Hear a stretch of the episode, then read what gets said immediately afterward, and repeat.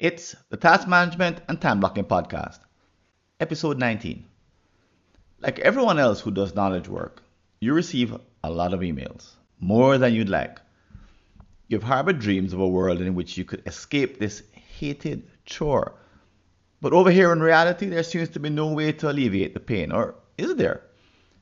Some people suggest that you simply ignore most of your email. Others say that you need to empty your inbox and even keep it that way all the time.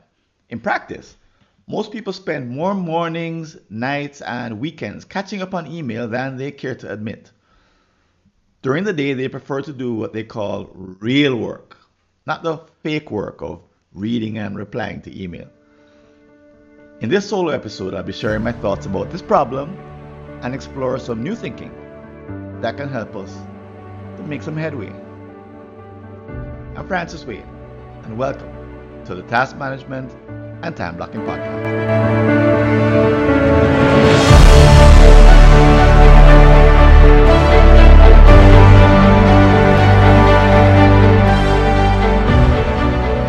And welcome back. If this is your first time listening to the podcast, let me do a little bit of, um, give you a little bit of background to understand exactly why it's designed the way it is. So, We'll spend the first part of our conversation actually getting into the nature of the problem. So we'll be defining the problem. And that'll actually take up most of the podcast because once you define a problem in some depth or with some clarity, then often what happens is that some solutions kind of pop out of the diagnosis that you do. So I'm going to quote a, a, a very famous person, Albert Einstein. Just found this quote. And he said, if I had an hour to solve a problem, I'd spend 55 minutes thinking about the problem and five minutes thinking about solutions. Kind of a good description of the way we do this podcast. At the very end, we'll touch on implementation, but the solutions that I hope to take you through and expose you to will all really be exposed in diagnosis, which is kind of the first part. So let's start with the story. A year ago, Anita accepted an offer of her first promotion. She imagined more time spent with employees, coaching and guiding them to higher performance and personal fulfillment. That's what it would be like. But her reality is all about time spent checking and responding to email. She hated this routine before she got promoted she should have rejoiced, she thinks, because now it's become a three hour a day burden. The only tactic that seems to work is to try to do work, is to try to do email on weekends, the only time she can catch up. She and other managers agree. This is the most useless part of their job, the one they could do without. But their complaints don't seem to work. She expects her email to increase, not go away, as she shakes her head in bewilderment. Does anyone understand email? Does anyone care? So this hopefully this sounds a little bit familiar to you. And you may be dealing with somewhere between 50 and 150 email messages per day, which is just about the average managers ex- uh, experience more than others. And if you have more direct reports, then you probably get more than someone who only has one direct report. And if you're in a company that has a culture of managing lots of email, maybe there's a lot of remote work, then you would have a, a bigger volume of email. And as you can imagine, there's something that happens when that volume increases. Well, let's see. I'm going to assume that you and anybody else who's listening to this podcast, you do expect that as time goes on, your email volume would go up. So for Anita, it's kind of a natural expectation. You know, if she complained to her boss, her boss would say, come spend a day in my shoes. Because her bosses probably manage even more email. And as we make the transition from analog natives to digital natives. Right now, the digital natives are age 35 and under. Well, what we could expect is more asynchronous digital communication, not less. And as the world gets accustomed to this preferred way of communicating due to its convenience, what you could expect is as you as your business, if your business grows and you deal with more customers, more suppliers, more financiers, more stakeholders, more, that the volume would only go up. So what you really want is probably not to be in denial that this is going to happen because guess what? It is going to happen. You don't really have a choice. What you want is something like peace of mind here, here, and here at all levels of email volume.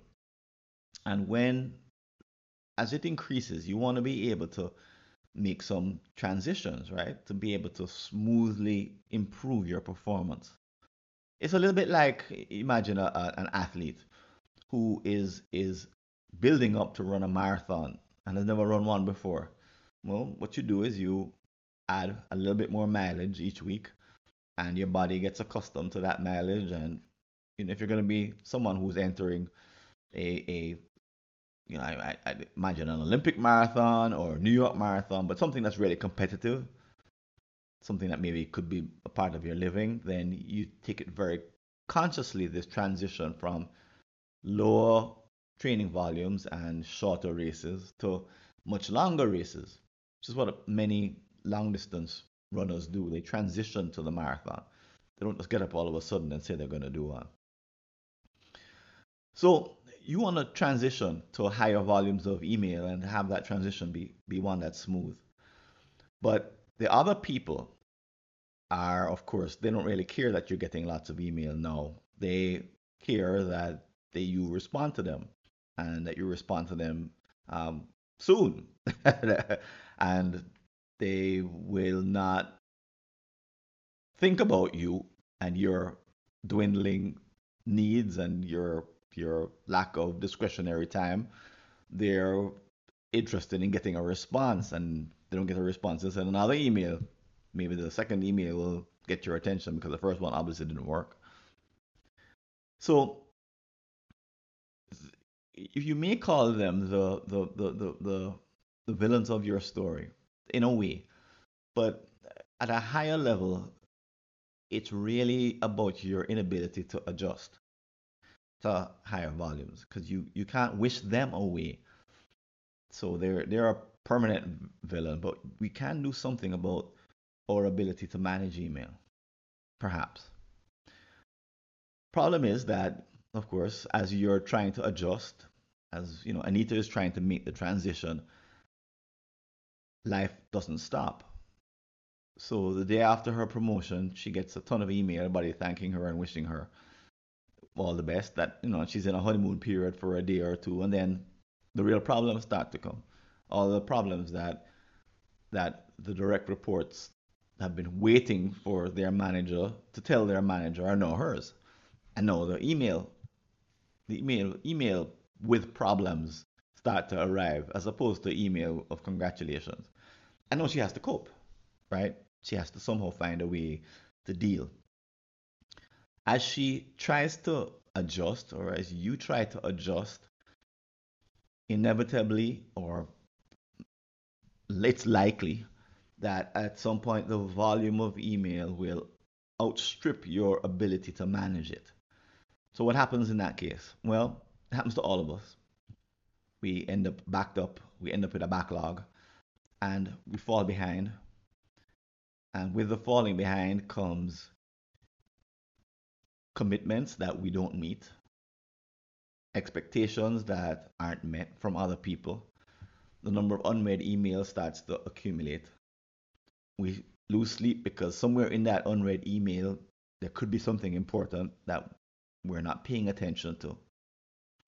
And we start to f- uh, uh, feel overwhelmed and anxious because in our mind, you know, there, there could be something lurking, and we tell ourselves we should be the kind of person or the kind of professional who stays on top of email. That's why we got promoted. You know, we're a manager because we're better at it, supposedly. We're supposed to be on top of things, and it's not cool to all of a sudden not be on top of things or to have someone notice or your boss say, hmm, you know, since we've promoted you, I noticed that you're not on top of things. You know, you don't you don't want that conversation to happen. And inside that that that brings out feelings of of failure sometimes or of you know you can get upset because you want you want to demonstrate a certain level of of capacity or skill um, you get frustrated at yourself you get angry at other people for sending you so much email because you know in the complaints you know over the lunchroom people you know rolling their eyes and saying god you can't imagine how much email i have to do. But job would be awesome if it weren't just for the email. And they turn email into the villain the email itself and the other people. And it's really it is it? Well it's one that those complaints don't do anything about. Like i mentioned in the case of anita the complaint doesn't help it may you may feel a little bit more satisfied because you know you're getting it off your chest to some degree but ultimately you're to be back in the lunchroom the next day complaining the same way because the complaints complaining doesn't help. And over time you know kind of what happens you know some people figure it out some don't or some people make a better transition to the one level or the next level whatever it is and some don't. And those who don't well, you probably know who those people are. They are terrible with email. They don't respond. To get anything done, you've got to walk over to their cubicle or to their office and knock on the door. They are they have a reputation in the office. Someone you know you ask, hey, what's up with Fred? I sent him an email last week, and they say, oh, you don't know about Fred, huh? Yeah, but Fred doesn't do email. And you're like, what? Everybody does email. Not Fred. No, whatever the reason is, it doesn't really matter. The fact is, your email to Fred has has apparently disappeared. That's had hasn't moved the needle one bit. And until you see Fred at lunch and you say, Fred, I sent you email a week ago. He says, he says, really? you say, yeah, you, you know, you know what? He says, he says, listen, don't, don't send me anything by email. I'm terrible at email. Now, he may be great at other parts of his job, but at that part of his job, he is terrible. And you learn, okay, I don't send Fred email from now on if I really expect a response. I need to do something else. I need to find him at lunch. And that's the way I'm going to get by, and that's the way I'm going to succeed as a as a, a new manager. So Fred's reputation is already in the, you know, bad. And you don't want to be like Fred. You don't want yours to be. You don't want to be that person. It's like Fred. Oh, and you or like Anita wouldn't want that. Oh yeah, Fred and Fred and Anita, they're the two ones who you don't send email to them. Good luck. So you don't want to be in that trap. So I, it it it it, it brings on the threat that you could your reputation could take a hit. You know, someone important could send you email, realize that you're no good at it, because you didn't respond, and then share that with everybody in the office and say, you know, he's a nice guy. You know, you're a nice guy, but you know, you don't, you're not on top of things. Everyone has the opinion that you are, you know, you're, you're, you're really a Peter Principle person. You're promoted way above your ability to manage, and that messes with your reputation and makes sure that you don't get another promotion, or God forbid you get demoted or you're forced to leave. So there should be a way to solve this. So this is, unfortunately, this does not fall into one of those problems that you might say has been around forever. Because this has not been around forever. This is a new problem. And the level at which you need to manage it and think about it has shifted over time. Because the problem that existed back in 1996 when email first came out is not the problem that we have today in 2022. But what's happened in between to help us solve the problem is almost nothing. So, ideally, there should be, there needs to be, we should expect that there is something that there is a way to approach this that does move the needle and doesn't solve one problem like, okay, now I'm, caught, now I'm caught up. And it doesn't allow you to hit one level and then stay there. It allows you to keep scaling. So there should be a permanent way to understand what you need to do to keep growing your capacity so that you can always manage future email volume. All right, that's kind of the world that that if there's an epic kind of struggle here, it's the struggle to keep up with this new form of communication that we really don't seem to understand all that well. Studies just are missing, and that part, part of the reason why we're having this podcast and it's a level at which it is, which is still exploratory, is because it's just not the research. It just doesn't exist, doesn't tell, doesn't hasn't been done by any anyone in academia or any of the books that I'm aware of that really get to the heart of what we're going to be talking about today. So the result is, you know, because we don't really know what we're solving here and it's a new problem, it means that improvements are haphazard and we don't have much faith in, you know, those five tips to manage your email posts that we see on, on blogs or on, on Medium or on LinkedIn. We don't have much faith in those anything that says five tips to solve email your email problems is probably going to be at a real beginner level. It's not going to be substantial. It's not going to solve the big problem that I described at the beginning. But you know, we'll read those articles because if we're really desperate, it's better than nothing else, right? You, try something, try something that, and that's kind of the state of the art right now is try anything, and it doesn't work there's not a systematic way that we've developed to tackle that problem. Well, systematic way. Well, we have tips for how to get out of a, of a hole that you're in right now, but nothing that talks about the overall picture and what you need to do to solve it. So this random approach doesn't work. As I said, it's exacerbated by the fact of no no no research. The apps that exist are they promise all kinds of things, email apps, um, and they don't they don't deliver, to say the least. And their books and their their tapes, podcasts, people who give advice about different kinds of behaviors to implement, and those seem to be more um, fruitful. People who describe a particular system that you need to follow, a prescription. But if you examine and sort of look at the real details of what they're saying, they don't get close to what I'm talking about. The management of uh, increasing volume over time. So an article may deal with some aspect of what we're talking about, but it won't deal with them all at once. And I'm going to argue that this is kind of a complex problem for a, a number of reasons. And to be effective and to do and once again, to do that scaling that I talked about, that that steady improvement, um, regardless of volume, you need to manage or you need to tackle a bunch of issues all at the same time. You need to be effective at all of them. It's a multi-pronged approach. So some, of course, you know, just say, you know, get rid of email, and like Fred or eh, they get to the end of the year, they just hit delete and they delete all their email for the year. and they say, I'm going to start all over again. If you really need me, come and talk to me.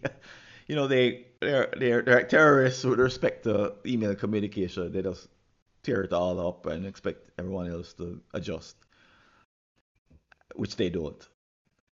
So backing off of commitments, I'm going to suggest that that's not an option. That's not a that's not a solution. That's a cop out and maybe you might get away with it one year, next year, the next year, but it's gonna come a time when you know you're gonna delete the wrong email, and you're gonna fail as a result of it.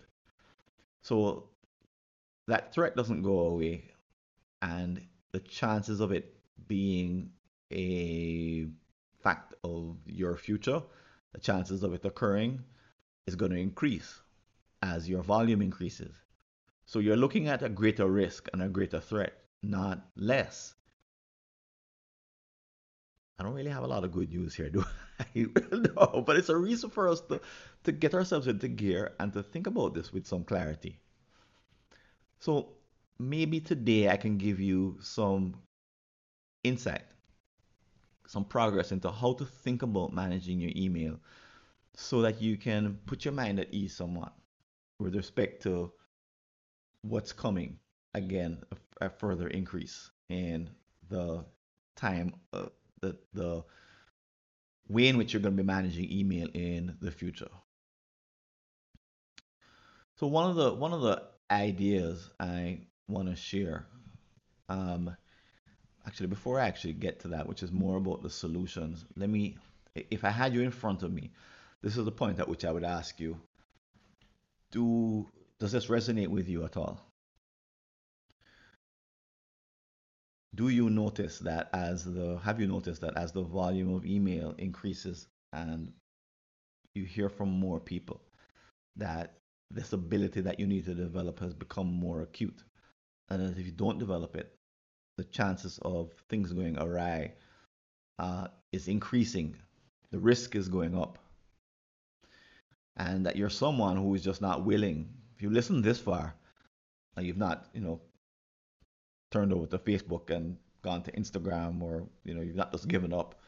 Chances are you do want to make a dent in this problem, and you want to make some interventions into your regular routines. You want to be someone who has some skill and someone who has some knowledge, and you want to have that make a difference. And um, I, I can say that I went from being someone and I, I, didn't know what I was doing, but now I could see that I made a, a journey from someone who treated email as if it was something I could just do between important tasks to being someone who now sees the management of email as a huge part of my job. Huge, not in terms of just the time, not the three hours that Anita was talking about, but a central and important point of my day. As in, it's a it's a difficult and intense activity that orients everything I'm about as a professional. So I'm suggesting that email management is one of the most important activities that you could engage in. And in fact, on average, it's the most important thing that you'll do every day. Now, this is a totally, you know, wild point of view because most people, and maybe you're one of them, you know, you maybe you'll see that your point of view is that email is just a nuisance. Email is like a mosquito it's to be squashed somehow, gotten rid of, repelled. And you hope for the day when all email systems crash and you'll be free. And as you know, I'm saying that's not coming. I'm saying maybe the way to view email is not as a nuisance. This is the old, kind of the old schema. And in that old schema, there were techniques you could use to reduce the nuisance. It's instead to see it as the most important activity that you engage in on most days. Not every day, but on an average day, the most important, the key period of the day is the time that you spend doing email. Why would I say all of that? Well, consider this point of view. If you know anything about Kaizen, uh, the, idea of continuous improvement, you know that defects are really useful. So defects are useful because they point to areas where you're not hitting a particular standard. So a defect could be, for example, uh, an injury that you have when you're, say, training for, back to the athletics analogy, training for a sport. So a defect would be for example, getting injured in training or overtraining, um, something happens that went wrong. The standard is that you do your training in order to perform at, you know, in the competition or in the race or in the game, the big game. The idea of training is not to get injured because that thwarts everything. So if you get hurt while you're training, that's it's a defect. No, the defect causes you to step back and have to deal with it. But but it's also a great teaching moment. You know, life is now teaching you that there's only so much you can do. And if you don't pay attention then you will bring about these defects. And the thing about them is that they allow you to focus your attention. They, they, they, they allow you to bring questions of, okay, how do I solve this defect so it doesn't happen again? And what is it teaching me about my system and its limits? defects are our friends. In the Kaizen or Japanese way of continuous improvement. So I want you to consider that email is a defect. Email is a defect. That someone sends email when there's some communication that needs to take place. And the only way to make it happen, or the best way to make it happen, is via email. And that in a perfect world with perfect communication between us, telepathy or something, we wouldn't need email. We wouldn't need this form of digital communication. But we use it because it's the next best thing. We need to make requests of each other. We need to put demands, uh, make demands on each other. Not really make demands, but we need to make requests of each other. Uh, trigger obligations, trigger demand, trigger time demands, um, which I'll explain in just a minute. But the email, email is a great way to do it. It's far better than using other kinds of objects that have been used in the past. So before the invention of paper, probably all there was was verbal communication. That was it. And memory. And when we had a, a, a, meeting or if I wanted to communicate something, all I could do was tell you about it and you'd have to remember. You couldn't write it down. Paper was created. Paper, of course, is a physical object. And that physical object could capture what are called time demands. So I want to introduce a lot of new jargon in this um, podcast, but a time demand is an individual and internal commitment to complete a task in the future. So it's a promise that you make yourself. It's individual, means like it's personal. It only belongs to you, and it's a commitment to complete a task in the future. Okay? So a time demand will be captured on paper and that worked because paper is pretty effective, right? But in the mid 90s, paper was replaced by digital communication for the most part. The, the, the, the, the replacement started and it continues to this day. But everyone, the world agreed that digital objects for managing time demands is far superior than physical objects. And so the whole world has made a shift.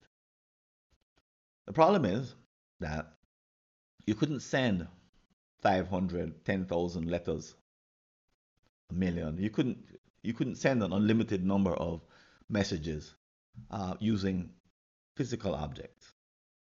But with digital objects, you sure can. with a click of a button, five minutes later, everyone on your mailing list now has you asking them to do something. And that could never happen at scale before, before the creation of digital objects. Now, what email has introduced, has preserved, is the fact that you could send an asynchronous communication. So before you, you know, if you had, if you were on television, you could speak to an audience and then you could trigger a time demand. Everyone tune in next week when we're we'll be back here at which would everybody go, oh, I want to see what happens in the next episode. So they'd make a, a mental commitment, oh, because you communicated it to them electronically at scale, but it was all synchronous, right? Great thing about email is that it's introduced asynchronous communication. So, like a letter, you could send someone a letter now, it gets there in two weeks' time, and it triggers the time demand when the letter arrives and they read it. Something happens, right? They make the commitment. Same thing happens with email. Great thing about email, digital communication, is that it's asynchronous. It can get stored. You can send it. no, it arrives later. It goes through the same process. It triggers a time demand. But You don't have to be talking to the person to make make the the the or initiate the trigger or make the request. This is really cool, and this is why you could send so much of so many uh, email messages because digital objects are far better than physical objects. So what happens when you send an email to someone? Well, let's dig a little deeper. So an email arrives in your inbox and it's a, again it's a form of digital communication it's sitting there it's just a bunch of bits and bytes right sitting in somewhere in cyberspace and until you access that email and read it nothing much is going on except bits are occupying space on some storage device but once you read the email, something psychological happens. Okay? So the creation of a time demand as you're reading that email is a psychological activity, right?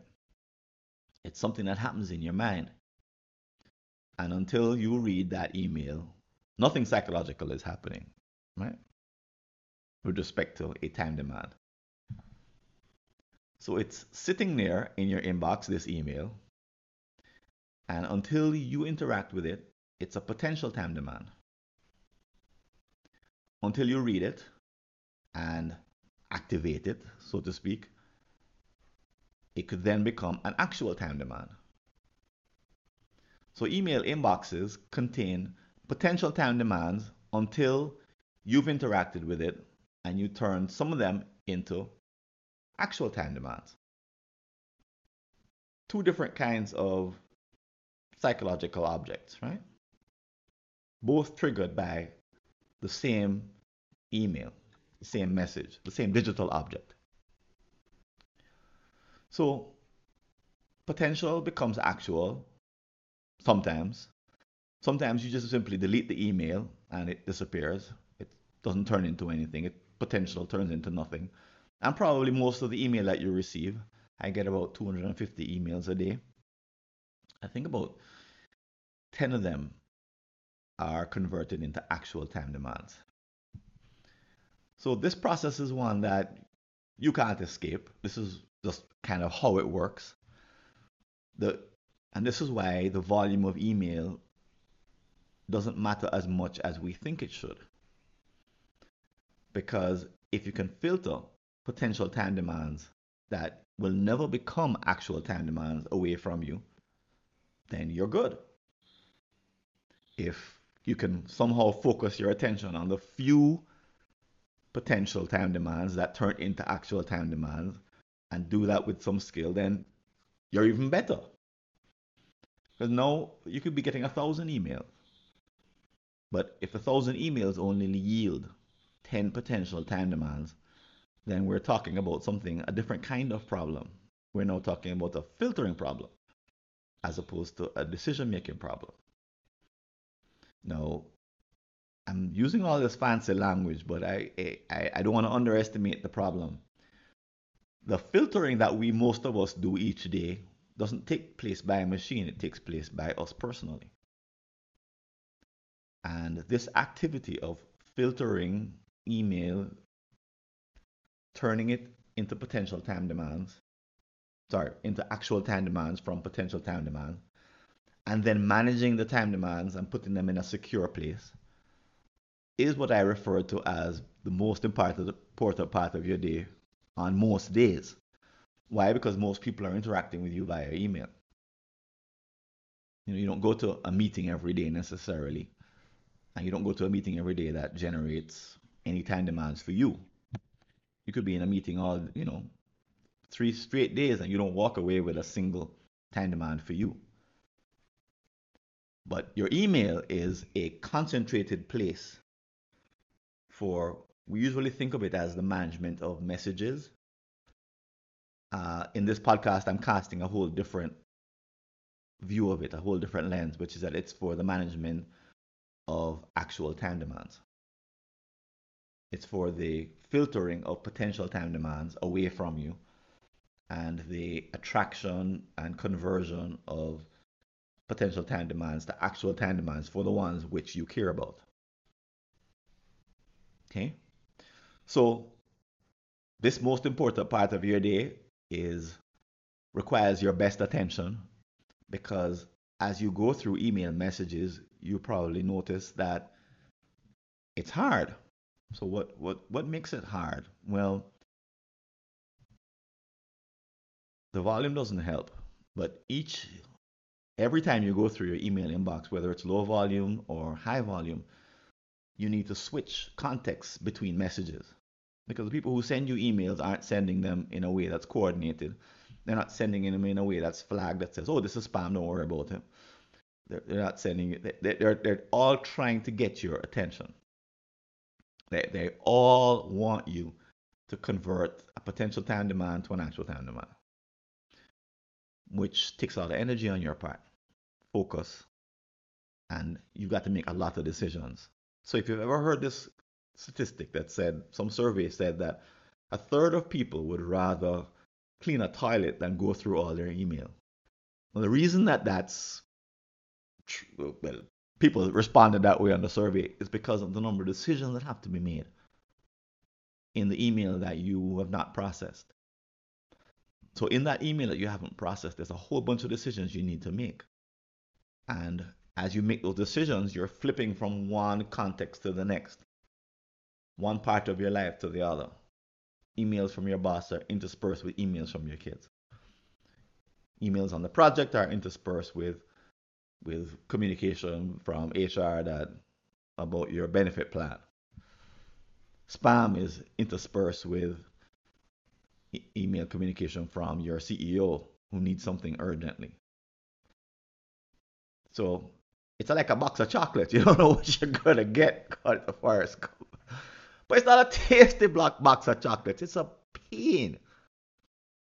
And this is why you want to give it your best time, give it your absolute best energy, a clear mind, because regardless of the volume, you must engage in this activity as long as the world is sending email.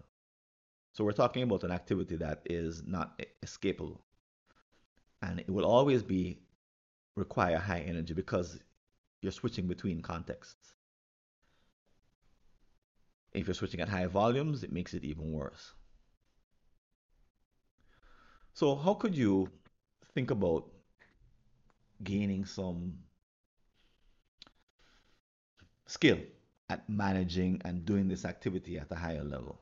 Well, so let's talk about one, one that I mentioned before very briefly, which is to shutter away, or shutter, no, to shuffle away or to stream away or filter all of the email that is unlikely to turn into an actual time demand. So first thing is your spam filters need to be strong. And spam management is not an option in this world that we live in. You may probably respond, uh, uh, subscribe to newsletters. And some of those newsletters generate more actual time demands than others. So I use a program called Unroll that allows me to manage time demands. It filters away the ones that belong to a newsletter. It does a really good job. I train it basically it's something that I've it's a program I've trained so that all the emails that are unlikely to turn into actual time demands get filtered over somewhere else and managed in a different place. So there's a number of programs that allow you to do this. I'll put the link in the show notes, but this is a good one and it's the future. Because if you're going to be managing large numbers, you need a strong filter up front. So there's your spam filter, yeah, but there's also your newsletter filter, where the ones that are unlikely to yield an actual time demand or that with less probability are shuttled and placed somewhere else. Now, I'm not necessarily saying that you delete all of them which is what some people recommend. Now, you don't read any newsletters. What I'm suggesting is that you find a way to manage them off track. And it's a probability game because you don't want to cut yourself off from sources of information or of knowledge. You don't you don't want to be someone who is separated from the world, don't pay attention to certain news items. You've got to watch what's happening in your industry. There's a bunch of things. Potential time demands that could become actual. But it's a probability game, right? You want the lowest probability ones to be filtered away. And when they're filtered away, they're placed in a repository, some kind of library, some kind of database somewhere where you can go and read and process that email at your leisure. So you time block a different time on your calendar that says go through newsletter, and that's when you go through all these newsletters. At the same time, the ones that escape that filter have a much higher probability of generating actual time demands. And those are the ones that hopefully you're sitting down to look at. So if I were to tell you that the problem of managing 100 emails is the same as the problem of managing 5,000 emails a day, you probably tell me I'm crazy, but what we're looking for here are principles principle is that we're looking for the, the, the messages with the highest probability of turning into actual time demands to make it past our filters. So we're talking here about uh, partly a filtering problem. It's not only a filtering problem, but that's a huge part of it. Part of it also is what I mentioned before, which is that you are giving the best time of the day, the premium attention to managing these potential to actual time demands, the ones with high probability. It's another part of it. Another piece of the whole puzzle is measurement. So I've not found an email program, and I'm sure one exists somewhere, but I've not found an email program that measures email. So this is other than saying here's what's in the number that are in your inbox. So there's no way to scale past a particular level, a point, without confronting the analytics of your email, such as how many messages come in per day. If you could measure how many were filtered away to the potential time demands with low probability, how many were filtered in the right way, how many filters were filtered in the wrong way, if it could measure all of that and tell you how well your filtering is working, you'd be really happy, right? If it were 90% effective, you'd be like, yeah, it's great. How much time you're spending um, in the whole process, managing it in those peak times of day. How long it's taking for you to reply to emails. Is it ideal for the kind of work that you're doing? the number of emails that you send out each day, time it takes you to compose. So there's some, this is the real problem, right? So, okay, there's got to be analytics to help you to scale. So I've, I use a couple of programs right now. I'll put the put them in the I mentioned them in the show notes that I use to manage my analytics around my email usage. No, they're not terribly useful yet. But the time will come when a really good program will integrate itself into Gmail and will allow you to manage your email with more skill. But it's better than nothing right now. And right now, we're this is such a sort of a great, a green area worthy of exploration that we're not even sure exactly what to measure. So I've mentioned a few things here a, a couple of ideas I actually I just mentioning to you for the first time because as I'm explaining the issue, they're coming to me. Some of the things that I want to have measured, like the number that get filtered correctly versus the ones that don't get filtered correctly. That never thought of that before. But we need metrics. So we need analytics. So if you're serious about scaling, you've got to be like me. Looking out for analytics, looking out for email programs that give you more than just kind of dumb metrics about the number that are in a inbox. We want in-process metrics. How well am I doing at this task and where are my opportunities for improvement. And given that I'm going to be looking at managing 25% more email in a year's time, how am I scaling my skills? Am I, how, am I preparing myself?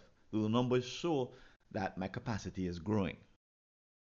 So these are commonplace concepts that I'm talking about in other areas, other disciplines. It's just that we need to apply them to email. This this is not a temporary issue. This is not a sometime problem. Part of the reason I, I can argue this with some conviction is that the people in your life who want to get your attention, that number is going to increase. They're going to use more email than ever before. Or it doesn't matter whether it's email, WhatsApp, Apple Messaging. It doesn't, the, the, the form of the messaging doesn't really matter. We're just talking about all digital asynchronous communication, all digital objects that are sent to you in order as potential time demands so that you could convert them to actual time demands, regardless of where they come from in your universe, as long as they're coming from some source. And that source is sending them to you in a some kind of stream that's a that's not a smooth stream. It's a kind of a random stream of whatever based on whatever they think is important. That this is not going away. It may not be Gmail, maybe some other form of mail tomorrow, but it doesn't matter. They're all equivalent for the purposes of what I'm talking about. For the psychology, the underlying problem doesn't go away because you're now using Outlook versus Gmail. No, we wish. So that doesn't go away. You've got to get better. And the people who use are on the other end. They're not going away. So the fact that they're not going away, well, what does that mean? So you could hope for a day when they get trained to not send you messages that are unlikely to turn into actual time demands. You could hope for a day when they respect your inbox or send you clear emails for that matter, you know, where there is a time demand in there, a potential time demand at a real high level of actual. You ask them a question, they're responding, and as you read their response, you're like, I have no idea what this means. And half an hour later, you still don't know what they're talking about. So then you've got to respond um, politely. I didn't understand. Could you clear up what that? That's why email is the most important thing that you'll do for most most days on the average day. That's actually something I've I've not quite thought of and said before in a way. I just said it. But on the average day, yeah, this is the most active, most important activity that you'll do. So we want to bring a level of kind of a respect to it because we can't escape it, right? So they're not getting better at sending email. And the fact that they're not getting better anytime soon means that you've got to be more prepared if you want to stay out of overwhelm and you don't want to get buried. So the, the onus is back on you. So you've got to be extraordinarily prepared for the time when you know they're not going to understand the potential versus actual time demands they're not going to understand time demands. They're not going to understand triggers. They're, they're, the, the technology will be slow to come to them. The measurements won't be there. It, this that, that these things are not happening anytime soon. I could share with you. I'm going to share with you an idea that I've had. So in addition to training people in your company and training your customers, suppliers, training everybody in your universe, nirvana, right? What what I'd love to see happen is that in companies for internal email, that email has a budget. So if email had a budget, each person could only send a certain number of emails for free. And after that, they'd have to pay. So probably wouldn't be deducted from their paycheck. But as you can imagine, their you could put in place some gamification that says each person has 100 units of email per month. Use it wisely. If you don't and you have to request more units, you'll be having a conversation with your boss. Now, all of a sudden, it's kind of like, whoa, before I send that email to everybody in the company telling them about nothing or taking up their bandwidth, maybe I would think about it before hitting send and saying, hmm, how many units is this going to take up? Back to the idea of email being a defect. Now you're looking at ways of actually reducing email, which, guess what? That should be an objective of every company. Why? Because email is very costly. The activity of scanning your email, scanning potential time demands to convert them to actual time demands is expensive. And a convoluted email sent to 30 people the, the cost is ridiculous. And there's no repercussions. Maybe your performance management, you might sit down, the person's boss might sit down with them and say, hey, you know, notice that you've been sending lots of email and and then you say, I don't think it's that many. And you say, well, for example, the one you sent last week, that one was really important. Yeah, but over the month, you know, I get the impression you've been sending too many to too many people. How many? So with no metrics, there's no real conversation to have. There's no feedback. So if you start with the idea that email is a defect and defects are to be eliminated, and that a company needs to get by on the minimum number of emails that it sends that are sent, and that there needs to be measurements to encourage people to get better at email so they send fewer messages then a CEO can say, "Wow, could we get to the end of the year, send 25% less, fewer emails, and still achieve our goals? Consider it to be a, a quality measure. Poor quality environment, lots of emails, lots of defects. Higher quality environment, only the absolute minimum number of emails are sent. Now, if you don't buy my argument that email is expensive, again, let's go to that email that was sent to the 40 people each of them has to spend a whole bunch of time processing it. So that's 40 times whatever amount of time it's it takes. And the overall overwhelm it adds to because here's another email. Could be something important so people can't ignore it. I'll give you a, an example, uh, an actual. Uh, there was a, a, company I worked with, and a, a vice president mentioned to one of his direct reports, I think you're taking too long to respond to my email. So for my email, I want you to read and respond within an hour. So the person said, aye, aye, sir. And they dutifully let their colleagues know that, listen, the vice president said that anybody sending him email needs to respond within the hour. And if you have been in a situation like this where everyone is stuck in their inbox, scanning it just in case the vice president sends a actual time demand or something that results in an actual time demand and therefore spends the better part of their day suffering because they need to check email over and over checking and checking and checking and therefore getting no work done. You know what i'm talking about?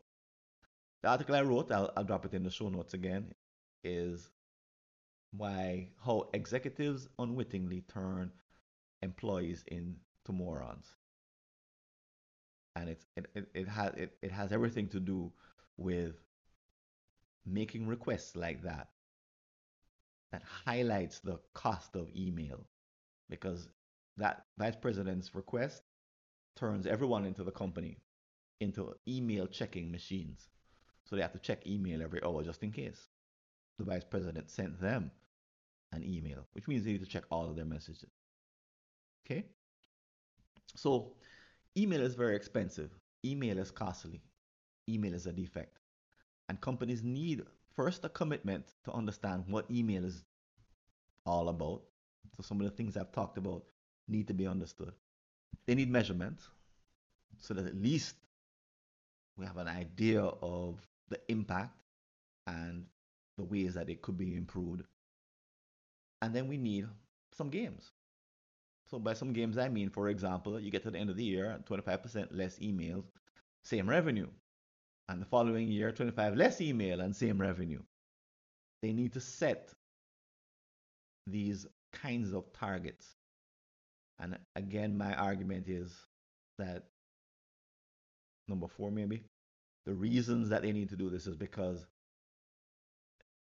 email is so expensive, email is so costly, and the cost is not being it's not being confronted by any particular executive. Unfortunately, in most, I've not seen a company where it's properly being tackled.